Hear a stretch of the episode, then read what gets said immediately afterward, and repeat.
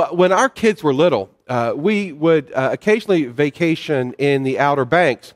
And uh, one year that we did, uh, we, it was a beautiful, beautiful day. And uh, we decided to go uh, to this boat rental place and rent a, a little skiff boat and go out on the Albemarle Sound. And as we went into the, the rental place, the, the, the sky was this, this beautiful Carolina blue. Uh, the sun was up. It was just so nice. And so we got in the little skiff boat. This was actually the first time I'd actually uh, been at the helm of a boat uh, as uh, the captain. And we went out for about 30 minutes on the sound. And about 30 minutes into our little uh, excursion, uh, I noticed that clouds started rolling in and the wind started picking up. And then all of a sudden it started raining. And so you know, I figured it's only my first time uh, driving a boat, if you will, but I know smart enough to get in. Well, I'm telling you, it took us 45 minutes to get back into the dock. We were going against the wind. A storm came up really quickly, as it does in that area. Uh, we riding against the wind, waves kicking up. Uh, even the sound there, which is fairly shallow, started having white caps. We had taken water over the bow. It was uh, my kids now remember it as quite an adventure, but it was frightening to say the least. Well, that little analogy pales into com- in comparison, but in some ways, I wonder if that's how some of the bystanders felt during the last week of our Lord. On Palm Sunday, or uh, the first part of the week that we now call Palm Sunday, it was a sunny celebration. He rode into Jerusalem, and we call it Palm Sunday because people took up palms and, and they waved them and said, Hosanna, Hosanna. And then clouds started rolling in as Jesus gathered with his disciples to share the Passover feast. And there we learn that indeed Judas was going to go through with his plan to betray Jesus. And then the wind starts whipping up as Jesus was arrested after his time in the Garden of Gethsemane. And then, my oh my, didn't the storm roll in? The storm of all history roll in as he was mocked, beaten, insulted, and executed on a cross. The cross is the most compelling image in all of Christianity, along with the empty tomb. On the surface, the cross is gruesome. But dig a little deeper into the purpose of the cross, and we find it immensely glorious. Without the cross, there would be no life.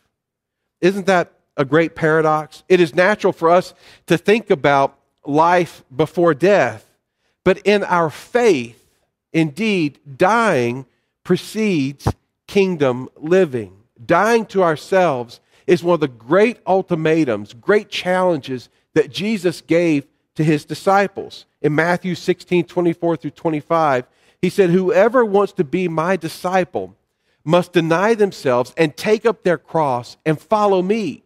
For whoever wants to save their life will lose it, but whoever loses their life for me will find it. Did you hear that requirement? We're all familiar with entrance requirements, aren't we? To enter a certain degree program, you have to score a certain number on a test or take certain prerequisite classes. If you want a, a Virginia driver's license, there are certain requirements you have to meet, and aren't we glad for that? Even to be eligible for retirement, we have to meet certain age requirements. In these areas of life, we want to meet the entrance requirement, so to speak. Well, Jesus here issues the great requirement, the entrance exam, so to speak, of being a disciple. If you want to be my disciple, he says, you have to deny yourself and take up your cross. He took up his cross for our sakes, and he calls us to take up ours for his. But just like Jesus, he didn't just issue this challenge to us, he modeled it. This week, as as we have already mentioned here at Old Town Community Church, we're going to take a journey through Holy Week. And I hope that you will join us along with the churches of South Washington on Thursday and, and on Friday. And Brian will tell you more about that at the end of our service. I hope you will join us for our Easter outdoor service at 8 a.m. and then our Easter online service in here at 11. Uh, I'll be bringing the message at both those services, and it'll be different messages. Uh, so uh, come join us uh, for both opportunities. I hope you will walk through Holy Week with us. What I want to do today, though, is I want us to consider what it means to take this challenge. I want us to consider what it means to take up our cross.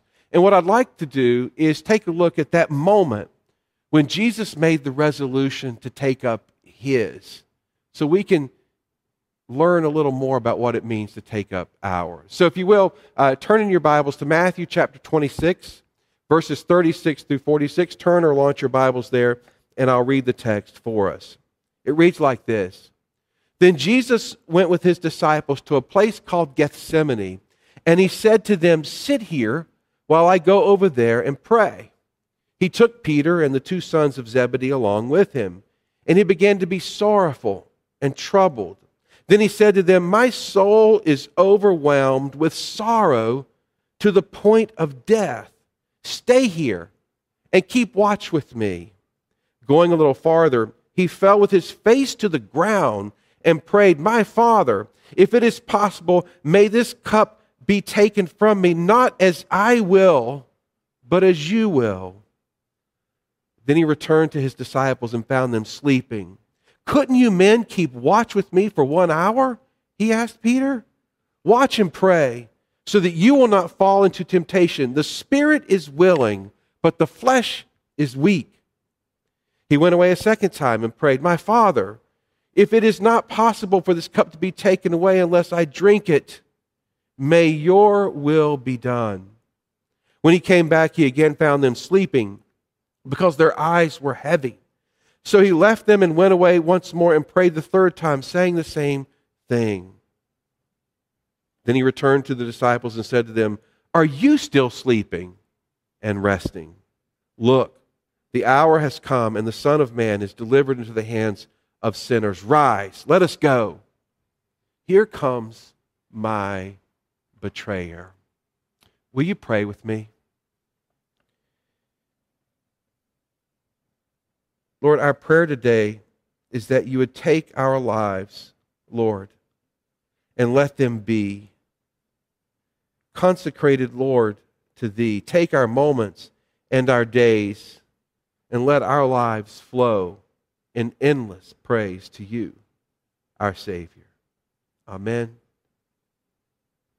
Let's take a closer look at what it means to take up our cross by looking at how Jesus modeled this command. Let's first look at your cross and your will.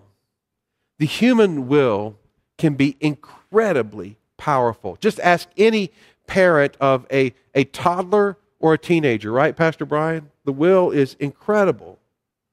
And a strong will can be really good.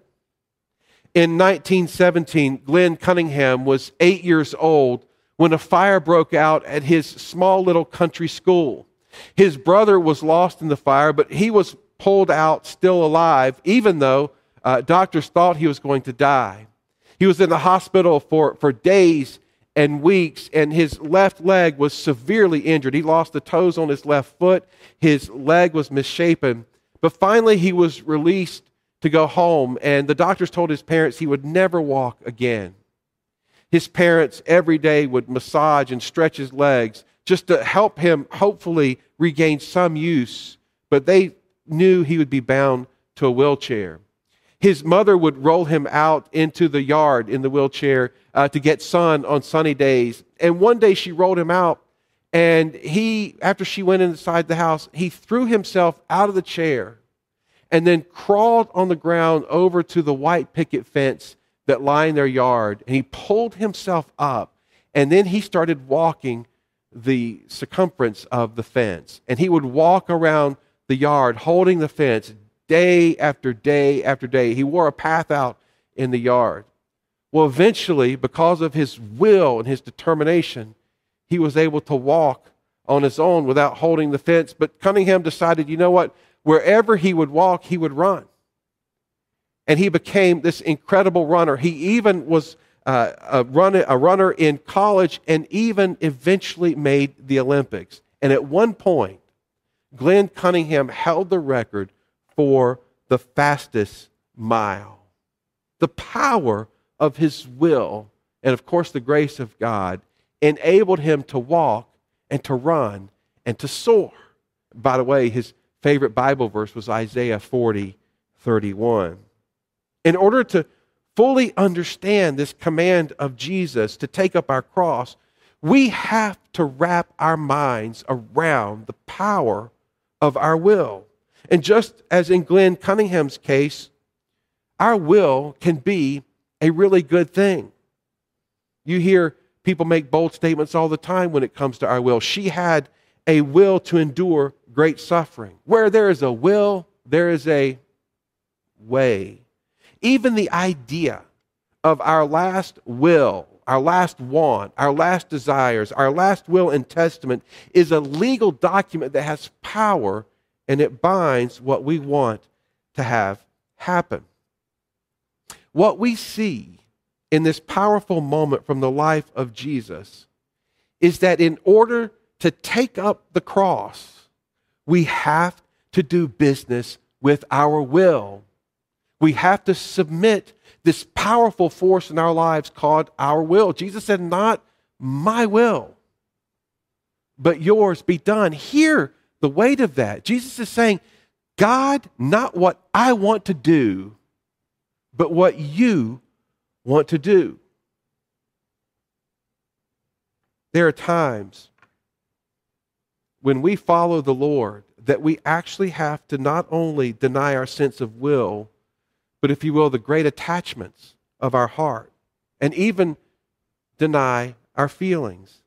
This gripping scene with Jesus and his disciples, they had just experienced the Passover feast and were in the garden praying. His closest friends, his inner circle was there with him. No doubt his mother was not far away because she ended up at the cross with him. And as he contemplated the cross of, of his cross in Gethsemane, he had to be holding them close in his heart. Can you imagine the rush of emotions?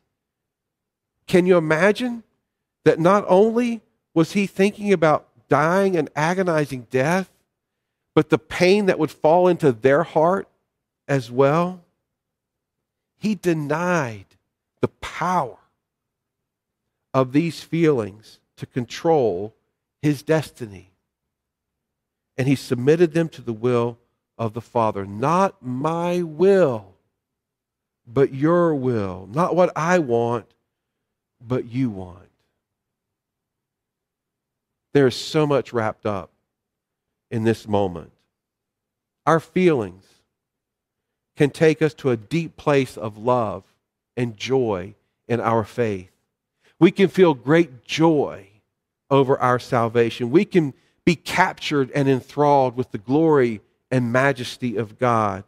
Even feelings that are difficult can lead us to spiritual maturity. The feeling of remorse over sin can move us to a place of repentance. Sorrow for those who are grieving and suffering can lead us to a depth of maturity and mercy and service and compassion that is extraordinary. Yet, our feelings can be fickle, can't they? Our feelings can creep up and begin to challenge our loyalty to Jesus. Our feelings can whisper words of doubt they can whisper words of temptation, and once indulged, can lead us into sin. Exacting revenge starts as a feeling of anger. The sin of envy usually is driven by feelings of insecurity or pride or greed. Saying yes to a relationship that does not bring honor to God is often driven by feelings of loneliness. Denying our feelings at times maybe some would say, and as the Bible says, denying our flesh is where the rubber hits the road in discipleship. Jesus didn't allow his feelings to keep him from submitting his will to the Father's will. Please hear me here. There will be times that Jesus calls you to deny yourself and to take up your cross, and you will not want to. You will not feel like following. You will not feel like sacrificing. But Jesus says, Come, follow me anyway, because that's where the real life is. Let's look at your cross and God's mission. Jesus said to his Father, Not my will, but your will. He knew the grand plan. He knew what was on the other side of the denial and the intense suffering. He knew it was glorious, epic, triumph, victorious. He knew all these things would happen over sin and death. Evil would once and for all be vanquished. Yes, my friends, Jesus will call you to carry your cross and to suffer with him. And this call also includes sharing in his glorious victory and triumph. There's no greater joy than we have, when we have poured out our lives in sacrifice to Jesus. This is what he means by saying we will find our lives. We will find what life is truly all about when we sacrifice ourselves for his sake and for others.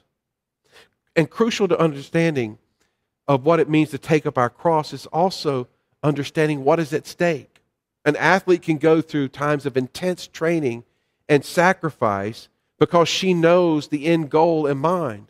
A scientist can spend years in the lab and sacrifice hours of free time with the idea that there is a cure that can save the lives of others in mind. Jesus went to the cross with the end in mind the redemption and rescue of the souls of humankind. That is our mission. He invites us to share in the rescue and the redemption of humankind. We may not always see the fruit of our labor, but we know the grand plan. Sharing his love in word and deed, evangelizing the world, making disciples, and glorifying God is our mission. And the beautiful promise is when you look at the whole of Scripture, Jesus invites us to take up our cross and he promises us, he promises to give us the strength to carry it. Let me say that again. Jesus doesn't say to you, take up your cross and follow me, and then say, well, good luck. I hope you can carry it. I hope you're strong enough. Let me see how you can do it. No. He says, Take up your cross and follow me. Then he gives us everything we need to follow. He gives us the strength and he gives us the grace. When we go back to our text, we find this gripping moment in the life of Jesus. Luke was telling us that he was in such agony that he was sweating drops of blood. Here, Matthew says he was sorrowful to the point of death. The sorrow just consumed him he manages the strength to go to his friends and he finds them sleeping. Somebody say, I hope Jesus doesn't find me sleeping when he comes looking for me. He finds them sleeping. He says, Couldn't you men keep watch with me for one hour? He asked Peter. Watch and pray so that you will not fall into temptation. The spirit is willing, but the flesh is weak. See, this reminds us that even when we are willing to take up our cross, the flesh is weak and we need the strength of Jesus. We need the words that St. Paul wrote to the Corinthians in 2 Corinthians 12 9 and 10. But he, Jesus, said to me, My grace is sufficient for you, for my power is made perfect in weakness. Therefore, I will boast all the more gladly about my weaknesses, so that Christ's power may rest on me. That is why, for Christ's sake, I delight in weaknesses, in insults, in hardships, in persecutions, in difficulties. Say this last sentence with me. For when I am weak, then I am strong. Hear that today. You may be facing a decision, a call, a word from the Lord to deny yourself and to sacrifice. And you may be this morning wavering should I? Can I? How will I? Hear the promise of Jesus that even when you're weak, when you think you can't be obedient and follow Him, He will give you what you need to do it.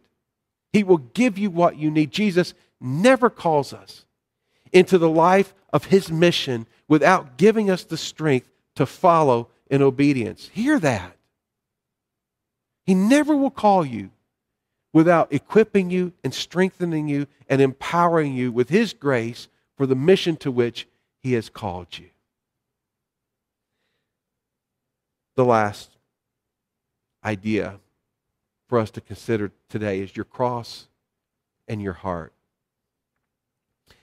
You consider that scene in the Garden of Gethsemane and you ask, how could he do it? From that moment of sweating drops of blood, drops of blood, asking the Father to take it away, and then hearing the answer no. How did he have the resolve to continue? I mean, think about it. God said no to Jesus. One answer love. Just love. He was motivated by love for you and me. Ultimately, this is where we need to go with this conversation of taking up our cross.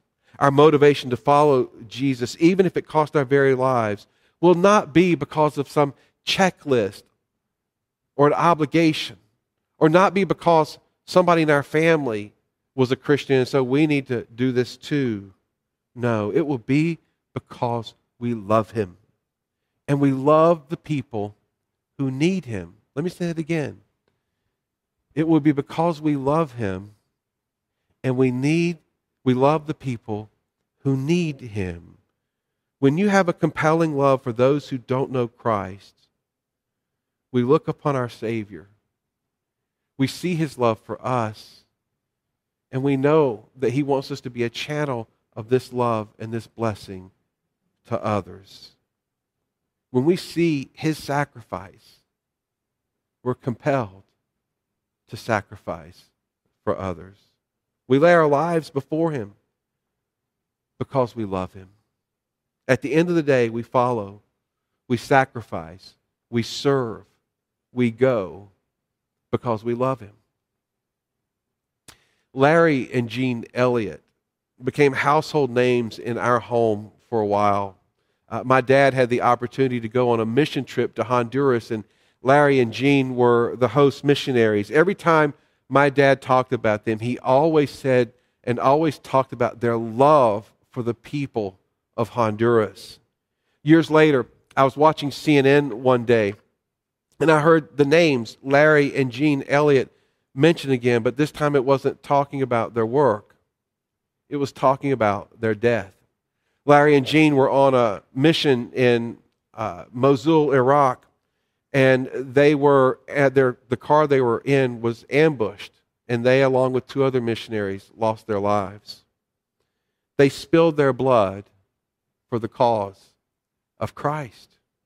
When they died, there were two funerals one in, in Cary, North Carolina, and the other in Honduras. In Honduras, a newspaper reported that buses and buses and buses of Hondurans came to their funeral. The Elliotts were directly responsible for starting 12 churches, 92 mission points, and 80 water wells that provided clean drinking water. They would go into a town and, and, and help with, with purifying water so that people could have a cold cup of water in the name of Jesus, and then they would share the gospel. One article I read about them just grabbed my heart. It said they love the gospel and souls of lost men and women more than themselves. Let me say that again. They love the gospel and souls of lost men and women more than themselves. Their son Scott posted on his blog hours after learning about their death Jesus Christ was glorified in their lives. He will be glorified in their deaths. People of God, hear these words. Whoever wants to be my disciple must deny themselves and take up their cross and follow me. For whoever wants to save their life will lose it. Whoever loses their life for me will find it. I hope and pray that each one of us will accept this challenge and this invitation from our Lord to take up our cross and follow Him. I hope we will claim the promise that it is only when we take up our cross that we find His life for us. Amen and amen. Let's pray together. Lord God, we do stand at the beginning of this holy week in 2021. And we recognize that the arc of this week in the life of your son Jesus started with this wonderful celebration and ended with the most glorious celebration, Easter Sunday. In between, God, we see the taking of his cross. Lord, he picked it up, he took it, he carried it, he was nailed to it, he died on it so that we might live. God, I pray that as we journey through this Holy Week, that indeed we will take his love and his sacrifice into the very center of our hearts, and that we would hear his call and his promise the call to deny ourselves, to sacrifice, to take up our cross, like Larry and Gina Elliott did, and to follow. And in so doing, we find the glory of the life that He wants for us, that He provides for us, that you give us as we follow. God, thank you for the cross of Christ. Now may we pick up ours and find life. In Jesus' name, amen.